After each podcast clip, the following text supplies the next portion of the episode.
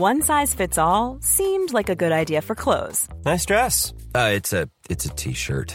Until you tried it on. Same goes for your healthcare.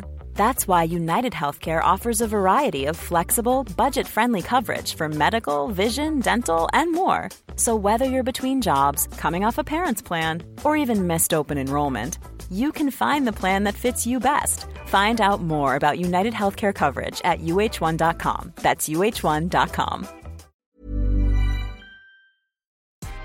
Good morning. This is Brooke Howard with the Daily Beast. It's Thursday, May 27th, and these are the top stories the Cheat Sheet team is watching right now. The ex wife of the man who opened fire at the Bay Area rail yard Wednesday, killing at least nine colleagues, has revealed that he used to fantasize about attacking his place of work. The shooter has been identified as 57 year old Samuel Cassidy, who took his own life after gunning down his colleagues at the San Jose rail yard.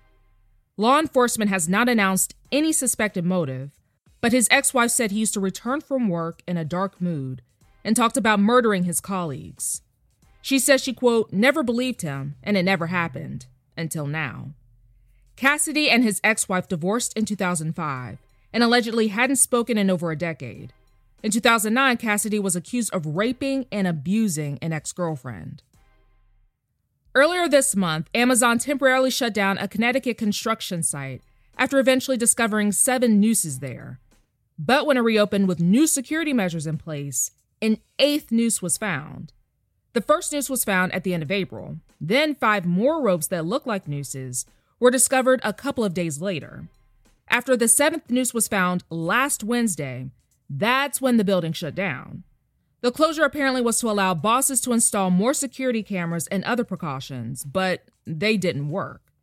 Reportedly, an eighth noose was found when the building reopened this week. Therefore, the site has been shut down again. With just eight weeks left until the Summer Games kick off in Tokyo, most of Japan's urban population is living under a state of emergency.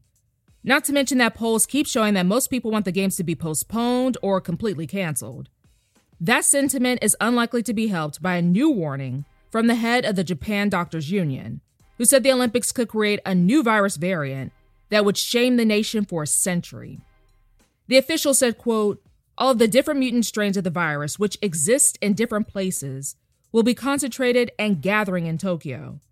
We cannot deny the possibility of even a new strain of the virus potentially emerging. It could even mean a Tokyo Olympic strain of the virus being named in this way. As president, Joe Biden has talked a lot about moving the United States away from fossil fuels to help meet his target to slash the nation's planet heating emissions in half by 2030. But reportedly, the Biden administration has decided to back an enormous Trump era oil and gas drilling project in the North Slope of Alaska. The plan, approved by the Trump administration in October, was blocked in court in February when environmental groups sued the federal government, arguing it had overlooked the consequences for local wildlife and the global climate crisis. On Wednesday, the Biden administration filed new papers in U.S. District Court of Alaska defending the Trump era project. The western United States appears to be headed for another dangerous fire season. A new study released this week shows that even high mountain areas, once considered too wet to burn, are at increasing risk as the climate warms. Nearly two thirds of the West is in severe to exceptional drought right now, including large parts of the Rocky Mountains, Cascades, and Sierra Nevada. The situation is so severe that the Colorado River Basin is on the verge of its first official water shortage declaration, and forecasts suggest another hot, dry summer is on the way. Fire and climate scientists and engineers found that forest fires are now reaching higher, normally wetter elevations, and they're burning there at rates unprecedented in recent fire history. The results provide a clear indication that climate change is enabling these normally wet forests to burn. The study shows that climate warming has diminished the high elevation flammability barrier, the point where forests historically were too wet to burn regularly, because the snow normally lingered well into summer and started falling again early in autumn. That's all for this morning. Check back every weekday morning and afternoon for more of the news you need to know. Find us wherever you listen to podcasts.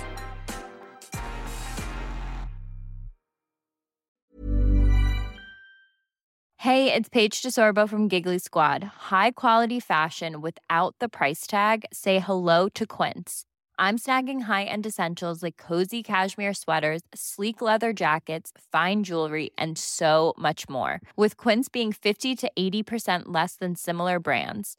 And they partner with factories that prioritize safe, ethical, and responsible manufacturing. I love that. Luxury quality within reach. Go to quince.com slash style to get free shipping and 365 day returns on your next order. Quince.com slash style.